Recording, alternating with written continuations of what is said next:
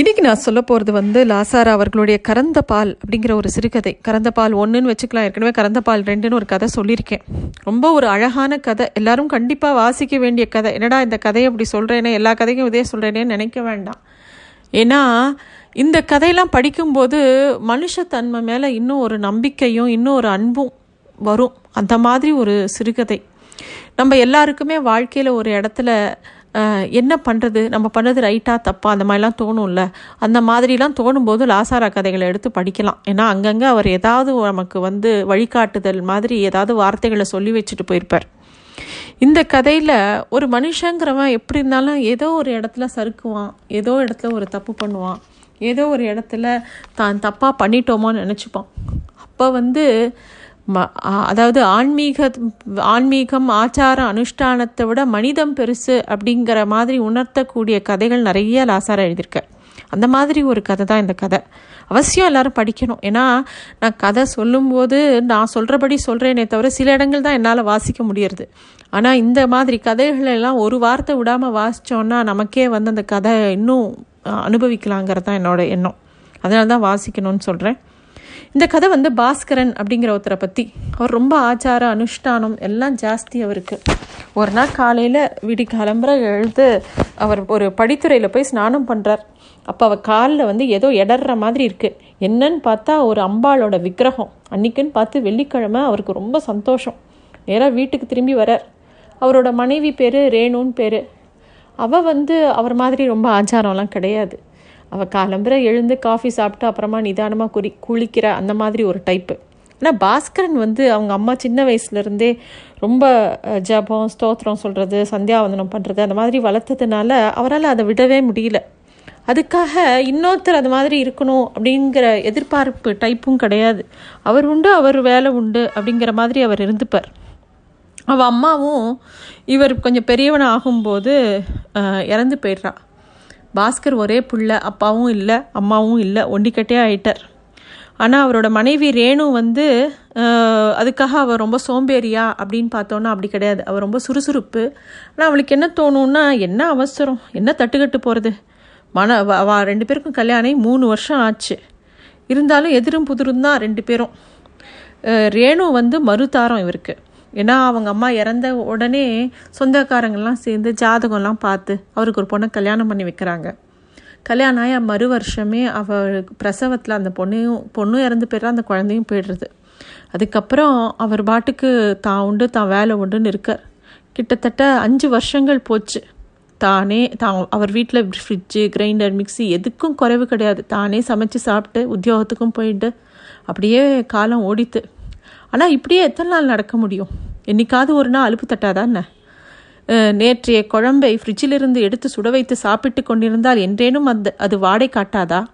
அதன் மூலம் தன் வாழ்க்கையிலேயே வாடை அடித்து கொண்டிருப்பது தெரியாமலா போய்விடும்? எல்லாம் நாமே அடுக்கி மூடி வைத்துக்கொள்கிற சமாச்சாரம் தானே? அவருக்கு ரொம்ப அலுப்பாச்சு. என்ன பண்ணுறாரு ஒரு நாள் வந்து ஒரு நியூஸ் பேப்பரில் விளம்பரம் கொடுக்குறார் மணமகள் தேவைன்னு. எக்கச்சக்க பதில்கள் வருது. அவருக்கே சிரிப்பு வருது. தனக்கு இத்தனை பேர் வந்து மணமகள் தேவைக்கு கொடுத்துருக்காளேக்கு அப்படின்னு சொல்லிட்டு அன்னைக்கு சாயந்தரம் அத்தனை பதில் வந்தோடனே எல்லாத்தையும் எடுத்துட்டு குளிச்சுட்டு ஸ்வா சந்தியாவதனெலாம் பண்ணிவிட்டு காயத்ரி ஜபம்லாம் பண்ணிவிட்டு அத்தனை கவரையும் கொண்டு போய் நேராக அம்பாள் சன்னதி முன்னாடி வைக்கிறார். அம்பாள் படத்துக்கு முன்னாடி வைக்கிறார். வச்சுட்டு கண்ணை மூடிட்டு அந்த அடுக்குலேருந்து ஒரு கவரை எடுக்கிறார். அதோட விளைவு இந்த ரேணுங்கிற பொண்ணை கல்யாணம் பண்ணிக்கிறார். ரேணு ரொம்ப கொடுத்து வச்சவ. ஏன்னா அவர் சாதாரண ஒரு ஹாஸ்டல் இருந்துட்டு ஒரு சின்ன ஸ்கூலில் ஆசிரியையாக வேலை பார்த்துட்டுருக்கா பாஸ்கர் வந்து நல்ல வேலை நல்ல உத்தியோகம் நல்ல பார்க்கவும் நன்னா இருப்பார். அவர்கிட்ட நிறைய நல்ல விஷயங்கள் இருந்தது. அவர் எல்லா அனுஷ்டானங்கள்லாம் தவறாமல் பண்ணுறது நல்ல நல்ல மனுஷன். அவர் அது மட்டும் கிடையாது. அவர் வந்து எப்பயும் அதுக்காக ரொம்ப ஆச்சாரம்னு சொல்லிட்டு குடுமி வச்சுண்டு அந்த மாதிரி டைப் கிடையாது. தினமும் அம்பாள் படத்துக்கு முன்னாடி உட்காந்து லலிதா சாஸ்திரநாம சொல்லுவார். வெள்ளிக்கிழமை ஆனால் பாயச நைவேத்தியம் பண்ணுவார். அப்புறமா சுற்றி இருக்கிற குழந்தைகளுக்குலாம் அந்த பாயசத்தை பங்கு போட்டு கொடுத்துருவார். அந்த மாதிரி தானே தவிர தான் வந்து ரொம்ப ஆன்மீகவாதிங்கிற மாதிரி எந்த ஒரு படாடோபமும் அவருக்கு கிடையாது. அதே மாதிரி தான் இருப்பார்.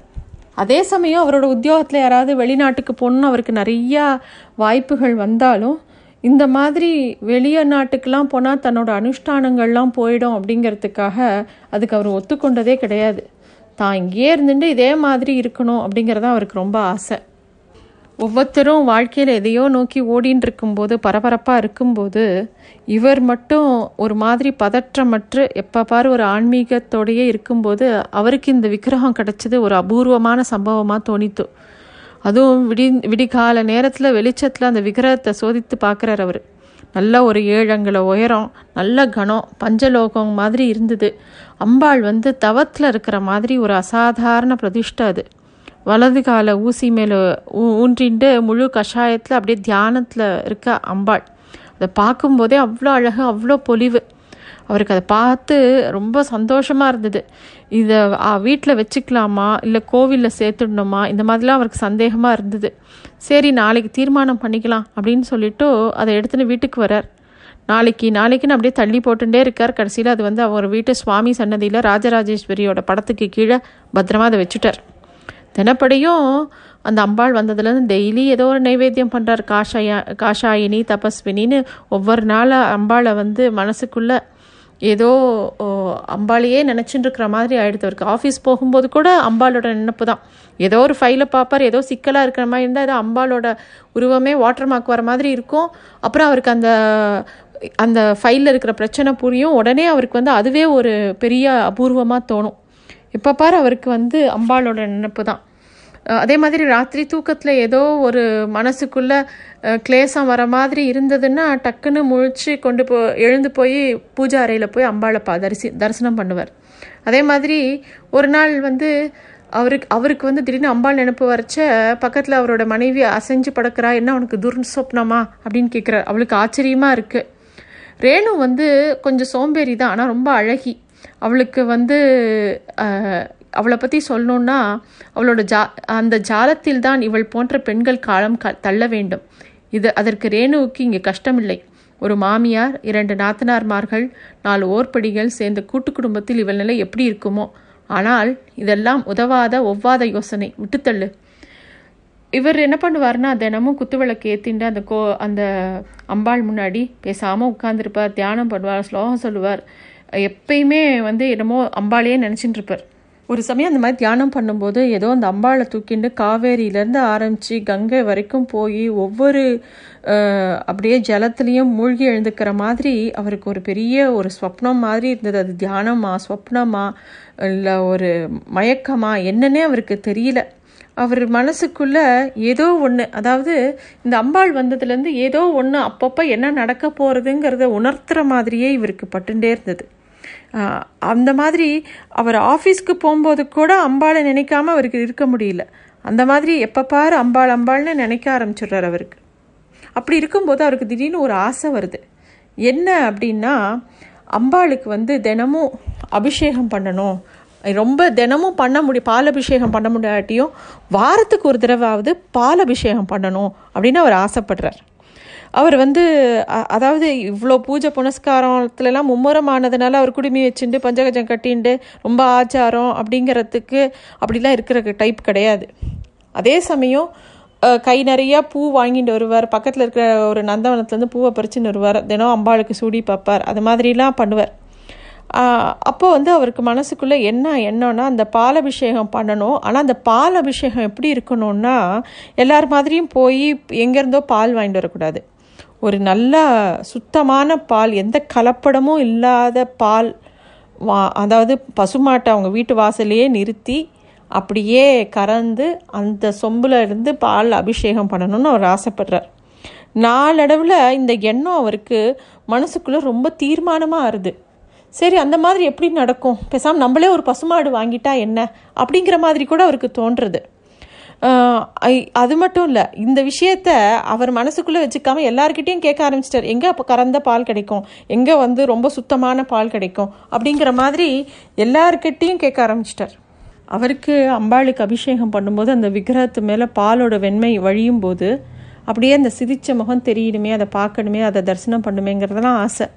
ஆனால் அவரை பற்றி தெரிஞ்சவங்க எல்லாரும் அவர் முன்னாடி ஒரு மாதிரி பேசிட்டு அவர் அந்த பக்கம் போனவொடனே அவர் மேலே ரொம்ப எரிச்சல் எரிச்சல் படுற மாதிரி ஒரு நிலைமைக்கு வந்துடுறாங்க.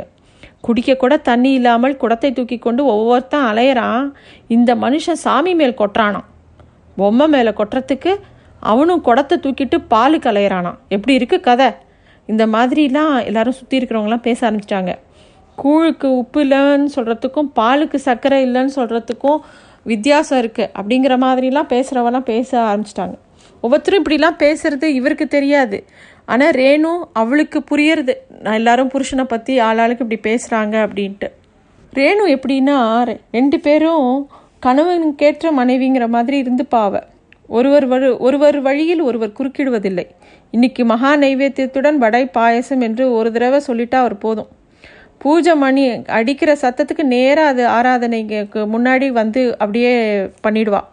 நிர்வாகம்லாம் அப்படியே கரெக்டாக பண்ணுவா. ஆனால் ஒருத்தருக்கு ஒருத்தர் ரொம்ப பெரிய பேச்சு கிடையாது. அவள் என்ன பண்ணுறா இவன் என்ன பண்ணுறாங்கிற மாதிரி நீ எங்கே போகிற எங்கே வரேன்னு அவரும் கேட்க மாட்டார். இவரும் இவளும் வந்து அவர் ஏன் இப்படி நீங்கள் இப்படி பண்ணுறீங்க அப்படி பண்ணுறீங்க அப்படின்லாம் கேட்க மாட்டான் ரெண்டு பேரும் அவங்கவுங்க வழியில் ஏதோ ஒட்டு ஒட்டாமல் அப்படியே இருப்பாங்க அந்த வீட்டில் மனம் தெய்வ ஆராதனையில் முனைந்தவுடன் கடை கண்ணி வீட்டு வேலை நிர்வாகம் படிப்படியாக அவள் பங்குக்கு சேர்ந்துவிட்டது அதனால் என்ன? இந்த நாளில்தான் பாதிக்கு மேல் ஆண் பிள்ளை வேலைகளை பெண்கள் தானே கவனித்துக் கொண்டிருக்கிறார்கள். தாங்களும் உத்தியோகமும் பண்ணிக்கொண்டு அவள் வாட்டுக்கு போவாள் வருவாள் எங்கே போனா ஏன் போனா எப்போ திரும்புவா கேட்க மாட்டார் பாஸ்கர் சுபாவம் அப்படி. அவளும் தானா போன வந்த விவரங்களை சொல்ல மாட்டாள். தேவையில்லை. அநேகமாக இன்றைய எல்லா குடும்பங்களும் இப்படித்தானே நடக்கின்றன. அதில் கூட புதுமை ஏது? ரேணு வந்து யார்கிட்டயும் அதிகமாக பேச மாட்டாள் ஏற்று வீடு பக்கத்து வீடு யார்கிட்டயும் சகவாசமும் வச்சுக்க மாட்டா. அவளை தேடி யாரும் அவங்க வீட்டுக்கு வரமாட்டாங்க. ஒரு மாதிரி அழுத்தக்காரி மாதிரி இருப்பாள் தானாக எந்த கேள்வி ஏதாவது கேள்வி கேட்டால் பதில் சொல்லுவாளே தவிர அவளாக போய் எதுவும் பேசிக்க மாட்டாள் ஒரு நாள் அவங்க வீட்டுக்கு பால் ஊற்றுற வழக்கமான பால்கார கர கிழவன். அவங்க வீட்டுக்கு அவன் எருமை பால் தான் ஊற்றுவான் அவன் சொன்னான் சாமி இன்னைக்கு சாயந்தரம் பசுமாடு வீட்டுக்கு கொண்டு வந்து கறக்கிறேன். ஒரு ஒரே ஒரு வேலை தான் வருவேன். வாடிக்கையாக க கொடுக்குற அந்த சேட்டு பம்பாய் போயிருக்காரு. நாளைக்கு தான் பிளேனில் வருவார். இன்றைக்கி ஒரு நாளைக்கு ஒரே ஒரு வேலைக்கு நீங்கள் ஆசைப்பட்டபடி பசுமாட்டை உங்கள் வீட்டு வாசல்லையே வந்து க கறக்கிறேன் அப்படின்னு அந்த கிழவன் சொல்கிறான் பாஸ்கருக்கு தோன்றது பரவாயில்ல ஒன்றரை லிட்டர் கறக் ஒன்றரை லிட்டர் கறக்கிற ஜாதி நல்லா இருக்கும் பால் நல்லா தடிப்பாக இருக்கும் அப்படின்னு யோசிக்கிறாரு. அவங்க வீட்டு வாசலில் ஒரு மூலையில் எருமை மாட்டை கட் கட்டுறான் அந்த கிழவன். அது வந்து வழக்கமாக இவங்க வீட்டில் கொடுக்கக்கூடிய எருமைப்பால் அதுக்கு ரேணு கையில் ஒரு பாத்திரத்தோட அந்த இடத்துல நிற்கிறா இன்னொரு பக்கம் பசுமாட்டை ஓட்டின்னு வரான் அந்த கிழவனோட புள்ள. அவன் வந்து அதுக்கு வந்து அந்த பாலை வாங்கி வைக்கிறதுக்கு இவர் வந்து ஒரு தூக்கோட வந்து நிற்கிறார் பாஸ்கர். அந்த கிழவனோட பையன் பால் கறக்கிறத பார்த்துட்டே இருக்கார் பாஸ்கர். அது வந்து நல்லா அப்படியே நுரையோட பொங்கி பொங்கி அந்த பாலை கறக்கிறத பார்க்கும்போது மனசுக்குள்ளே இவருக்கு ஒன்று தோன்றுது. பேசாமல் அந்த சேட்டு பங் பம்பாயிலே தங்கிட்டா எவ்வளோ நல்லா இருக்கும் அப்படின்னு அவர் நினச்சிக்கிறார். அப்படியே நினைக்கும் போதே இவருக்கே தன்னை நினச்சி சிரிப்பு சிரிப்பு வருது. நம்ம என்ன ஒரு சின்ன குழந்தை மாதிரி இந்த மாதிரிலாம் யோசிக்கிறோம் அப்படின்னு யோசிச்சுட்டே இருக்க. அப்போது அந்த கிழவனோட பிள்ளை பேசுகிறான் ஓ கறந்த பால் தேடுற ஐயாவா? அது நீங்கள் தானா வேற யாரோன்னா பார்த்தேன் அப்படின்னு சொல்லிட்டு அவன் பேசுகிற விதமே அவன் ஏதோ சாப்பிட்ருக்கான் அப்படின்னு தோன்றது பாஸ்கருக்கு. எப்பயுமே பாஸ்கரும் அனாவசியமாக யார்கிட்டேயும் பேச மாட்டார். அவர் வந்து இதை பற்றி பேசணுமா? அவன் எதுக்கு? அவன் எது- ஏன் இந்த மாதிரி பேசுகிறாங்கிற மாதிரி யோசிச்சுட்டே அவனை பார்த்துட்டே இருக்கார். அவன் மேற்கொண்டு பேசுகிறான் அதாவது பால் கறந்துட்டு இருக்கான் இல்லையா? அந்த கிழவனோட புள்ள அந்த ப- பசுமாட்டோட பாலை கறந்துட்டே பாஸ்கர் கிட்ட பேசுகிறான் ஐயா கிட்ட ஒன்று சொல்லணும்னு ரொம்ப நாளாக எனக்கு எண்ணம். என் அப்பன் எதிர இருக்கான். இருந்தாலும் சொல்கிறேன் நான் நல்லா போட்டிருக்கேன். எனக்கு தெரியும். ஆனால் நான் போட்டிருக்கிறப்ப தான் நான் சொல்ல நினச்சதோ சொல்ல முடியும். ஐயா உலகத்தில் கறந்த பாலே கிடையாது. அடித்து சொல்கிறேன் கடவுளுக்கே அந்த எண்ணம் கிடையாது. அம்மா நீ என்ன சொல்கிற அப்படின்னு அந்த ரேணுவை பார்த்து அதாவது பாஸ்கரோட மனைவியை பார்த்து கேட்குறான் ரேணுவோட முகம் ஒரு மாதிரி வெளுத்து போச்சு செவந்து போச்சு. அப்படியே முகமே என்னமோ ஒரு மாதிரி ஆயிப்போச்சு. பாஸ்கருக்கு ஆச்சரியமாக இருக்குது அவள் முகம் ஏன் இப்படி மாறி போகிறது இந்த மாதிரி ரேணுவை அவள் பார்த்ததே இல்லை. மேற்கொண்டு அந்த பையன் திருப்பியும் பேசுனான். ஐயா கறந்த பால்னா என்ன தெரியுமா? ஏமாந்தங்கொல்லின்னு அர்த்தம் அப்படின்னு அவன் சொல்கிறான் அவன் சொல்ல சொல்ல இவன் முகத்தில் அப்படியே ஒரு திகில் வருது. இந்த மாதிரி அவளை பார்த்ததே இல்லை. இவன் பேசுகிறதும் என்ன சம்மந்தம் இல்லாமல் இவன் என்னமோ பேசுகிறானேன்னு பாஸ்கர் பார்த்துட்டுருக்கார் மேற்கொண்டு அவன் சொல்கிறான் அம்மா நாளைக்கு வெள்ளிக்கிழமை இல்லை அப்படின்னு சொன்ன உடனே அவளுக்கு அப்படியே கண்ணே பிதுங்கி போயிடும் போல் இருக்கு. அம்மா நாகம்மா என் உடம்பு பிறந்தான்னு ஏதோ சொல்ல வரான். புதிர் மேலே புதிர் ஏதோ சொல்ல வரான். ரேணுக்கு அப்படியே கண் அப்படியே சொருகி போச்சு. அந்த கிழவன் எவன் அந்த எரும மாட்டு பாலை கறந்துட்டு இருக்கணும் விடுக்குன்னு எழுந்து வந்து அடி செருப்பால அப்படின்னு சொல்லி ஓங்கி அடிக்க வரான் தன் பிள்ளைய. உன்னை எவன்டா கேட்டான்? எதுக்குடா இதெல்லாம் பேசுகிற போடா அப்படிங்கிற மாதிரி தள்ளி விடுறான் பையனை. அவன் தள்ளி விட்டதில் அந்த பால் கறந்த பால் அப்படியே தரையில் உருண்டு ஓடுறது. நீ டே நீ ராத்திரி வீட்டுக்கு வர மாட்ட அருவாளோட தான் காத்துட்ருப்பேன்னு அந்த கிழவன் கண்ணா கத்துறான். அவனுக்கு என்ன பண்ணுறதுனே தெரியல. கிழவன் வந்து அவன் புள்ள பேசின எதுவுமே அவனுக்கு பிடிக்கல. அந்த பால் க தரையில் கொட்டினது அப்படியே பூமியில் பெரிய தேசப்படம் வரைஞ்ச மாதிரி இருந்தது. முழு தூய்மையான பண்டம் யாருக்குமே கிடைக்காது என்ற ஆண்டவன் விதியோ உன் முயற்சிகளை என்னிடம் கொண்டு வா. உன் முயற்சிகளில் நீ தோல்வியுற்றால் உன் தோல்வியை என்னிடம் கொண்டு வா அப்படிங்கிற அந்த கீதையோட வாக்கியம் ஏதோ ஏதோ ஒன்று இவருக்கு அப்போ ஞாபகம் வருது. அது எதுக்கு நமக்கு இப்போ ஞாபகம் வருது அப்படிங்கிற மாதிரி அவர் யோசிச்சுட்டே இருக்கார் பா பாஸ்கர். கணவன் மனைவி கிட்ட இந்த மாதிரி ஒரு பல பரீட்சை இருக்கிறது தேவையாங்கிற எண்ணமும் அவருக்கு இருந்தது. ஏதோ ஒரு கேள்வி அவர் கேட்க மாட்டாரான்னு அவளும் காத்துட்டு இருந்தா இவரும் கேட்கவே இல்லை. அந்த கேள்வியை மட்டும் அவர் கேட்டிருந்தாருன்னா உடனே ஒரு நுனியை பிடிச்சி இழுத்தா அத்தனை முடிச்சுகளும் அப்படியே அவிழ்ந்து விழற மாதிரி புதிர்கள் எல்லாமே பிரிஞ்சு இருக்குமே ஆனால் கேட்கல அவர். அவருடைய நடமாட்டத்தை செயல்களை எல்லாத்தையுமே அவள் பார்த்துட்டே இருந்தா. அப்படியே அவரோட முதுகுக்கு பின்னாடி அவள் பார்த்துட்டே இருக்காங்கிறத அவரும் உணர்றார். ஆனால் பாஸ்கர் எந்த கேள்வியும் கேட்க மாட்டார். தானாக கனியாததை தடியால் அடிக்க மாட்டேங்கிற மாதிரி ஒரு எண்ணம் அவருக்கு. பாஸ்கர் மழுகுனி ம மாங்கொட்டையா? இல்லை அழுத்தக்காரரா? அப்படிங்கிற மாதிரி நமக்கு தெரியாது. ஆனால் அவர் ஏன் அப்படி இருக்கு ஏன் அப்படி இருக்காருங்கிறதும் தெரியல. சமையல் கட்டில் வேலை முடிஞ்ச உடனே ஒரு தலகாணியும் ஜமக்காலத்தையும் எடுத்துட்டு பக்கத்து ரூமுக்கு போயிடுறா ரேணு. இது அவங்க நடுவில் ஒரு புதுசான ஒரு விஷயம். அதுவும் ஒரு சவால் தான். அந்த கேள்வியை கேட்க நோ ஐ ஒன்ட் குறுக்கு குறுக்கிடுறது வரட்டு கௌரவங்கிற மாதிரி பேசாமல் இருக்கார் இவரும். ராத்திரி நள்ளுறவு ஆறுது பூஜை அறைக்கு போகிறார் குத்து விளக்கு சுடர் எரிஞ்சுட்டு அப்படியே அமைதியாக உட்காண்டு அந்த அம்பாளை அப்படியே தரிசனம் பண்ணிகிட்டே இருக்கா. அப்போ அந்த தரிசனம் பண்ணிகிட்டே இருக்கும்போது அவருக்கு அந்த அம்பாளோட முகமானது அப்படியே அற்புதமான மந்தஹாச புன்னகை பூக்கிற மாதிரி இருக்கு அவருக்கு. அவருக்கு ஆச்சரியமாக இருக்குது இவ்வளோ அழகாக இருக்காளே அம்பாள் அப்படின்னு சொல்லிட்டு. இந்த அற்புதமான புன்னகை வந்து நமக்கு என்ன இவ மந்தஹாசனின்னு சொல்கிறதாங்கிற மாதிரி அதையே பார்த்துட்டுருக்கேன் அப்போ அந்த பார்க்குற அந்த விக்கிரகத்தை அவள் கட்டை விரல் ஊசி முனையை அழுத்தி கொண்டிருக்கிறது. பாஸ்கர் குனிந்து உற்று நோக்கினார்.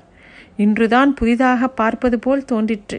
இந்த விக்கிரகத்தை செதுக்கிய சிற்பியே ஒரு அவதார புருஷனாத்தான் இருந்திருக்க வேண்டும்.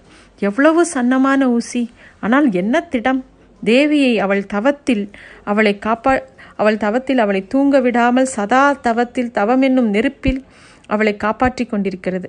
அப்போது ஊசி முனை அவள் தவ உலகத்தையே தாங்குமெனில் நம் கவலைகளை எவ்வளவு அற்பம். அவளிடம் கொண்டு போய் வைப்பதற்கே லாய்க்கில்லை. மறுநாள் ஆஃபீஸ்க்கு போகிறார் ஆஃபீஸ் விட்டு திரும்பி வரும்போது வாசலில் அவருடைய மனைவி ரேணு உட்காந்துருக்கா வீட்டை பூட்டின்னு சாவியோடு உட்காந்துருக்கா ஒன்றுமே சொல்லலை. வாங்க போகலாம் அப்படிங்கிறா. ஏன் எங்கே எதுக்கு? எதுவும் கேட்கல அவள் பாட்டுக்கு நடந்து போகிற இவரும் பின்னாடியே போகிறார் வாங்க போகலான்னு உடனே. சில சமயம் ஏது என்ன ஏதுன்னு கூட கேட்காம இந்த மாதிரி கு குருட்டுத்தனமாக நடந்துக்கிறதுக்கு சரியான்னு தெரியல. ஆனால் அவருக்கு வந்து ஒன்றுமே தோணலை. இவள் முகத்தில் எப்படி இயற்கையே துடைத்து விட்டார் போல இந்த அசு அதிசுத்தம். அவள் கூந்தலை கொண்டையிட்டு கொண்டிரு கொண்டிருந்தாள். பொய் கொண்டை போட்டிருந்த மாதிரி கூந்தலின் நிஜம். அப்படியே நடந்து கொண்டே இருக்கலாமா? அவங்க ரெண்டு பேருக்குள்ளேயும் ஒரு பெரிய அமைதி இருந்தது. ரேணு மெதுவாக தான் நடந்தா அப்படியே மெதுவாக நடந்து போயிருந்தா இவரும் அப்படியே நடந்து போயின்னு இருந்தார் ஏதோ வந்து இந்த புலி சோம்பல் புலி சோம்பல் விட்டு மெதுவாக நடந்து போனால் அப்படி இருக்கும்? அது மாதிரி இருந்தது. எவ்வளோ தூரம் நடந்திருப்பாங்கங்கிற மாதிரி தோணவே இல்லை. அதுக்கு பற்றின அக்கறையும் இல்லை. திடீர்னு ரேணு வந்து ஒரு வீட்டுக்கு எதிர பேசாமல் நின்றுட்டு அந்த வீட்டோட கதவை நுனி விரலால் தட்டுறான் கதவு திறக்கிறது. அப்போ வந்து பாஸ்கர் அங்கே பார்க்குற அங்கே ஒரு ஸ்திரீயோட முகம் தெரியுது. நாகம்மா இவர் தான் என் வீட்டுக்காரர். வாங்கய்யா வாங்க உள்ளே வாங்க. இந்தாங்க இந்த விசுப்பலகையில் குந்துங்க அப்படின்னு அந்த அந்த வீட்டிலேருந்து ஒரு பெண்மணி வந்து கூப்பிட்றா. இவ ராகம்மா டீ செய்து கொண்டு வா அப்படின்னு ஒரு கீச்சு குரல். இது யாருன்னு பார்த்தா அங்கே வந்து விட்டத்தில் ஒரு கிளி கூண்டு அப்படியே ஊஞ்சல் ஆடின்னு இருக்கு அது மேலே ஒரு துணி மூடி இருக்கு பாஸ்கருக்கு சிரிப்பு வந்துடுது.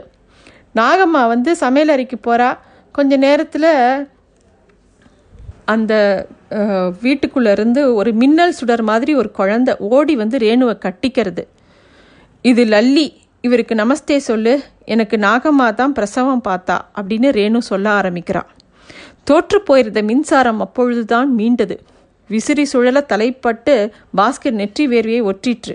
உள்ளேயே கொஞ்சம் புழுக்கம்தான். லல்லி என் தவறு இல்லை. இல்லை.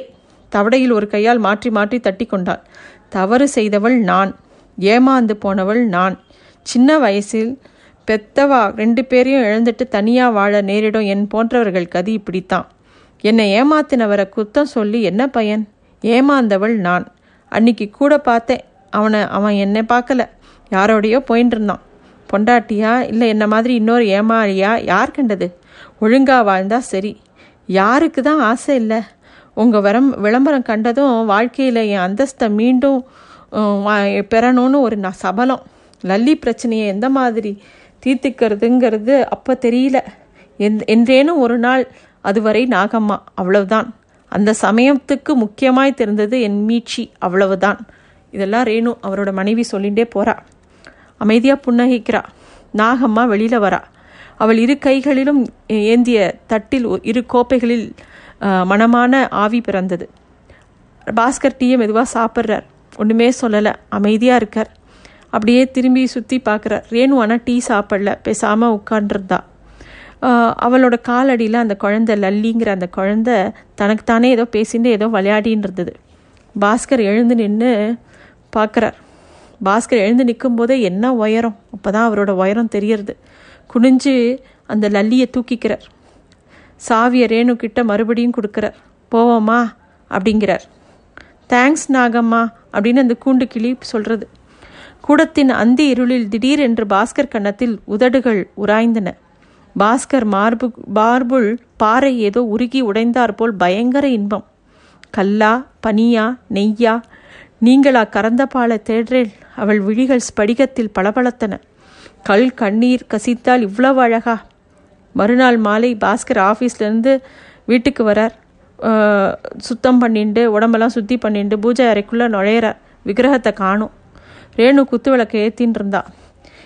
எனக்கு ரொம்ப நாளாகவே எண்ணம் இந்த மாதிரியான பிரதிஷ்டை நமக்கு வழிபாடு வழி தெரியாமல் சம்சாரி வீட்டில் நீடிக்கிறது நீடிச்சிருக்கிறது சரியில்லை. அதனால் இன்னைக்கு அவள் வந்த இடத்துலையே கொண்டு போய் விட்டுட்டேன் அப்படின்னு ரேணு சொல்கிறா ஒரு கணம் ஒரு யுகம் கண்ணுக்கு கண் கருவிழிக்கு கருவிழி நேருக்கு நேர் சலசலை. பாஸ்கர் முதுகு திரும்பினார். அவருக்கு தெரிகிறதோ இல்லையோ? முதுகுக்கு உசிதம் தெரியும். ஆமாம் அவள் சொல்வதும் வாஸ்தவம்தான். அடுத்து கொடுத்து வைத்தவனுக்கு கண் திறந்து விட அவள் போக வேண்டாமா?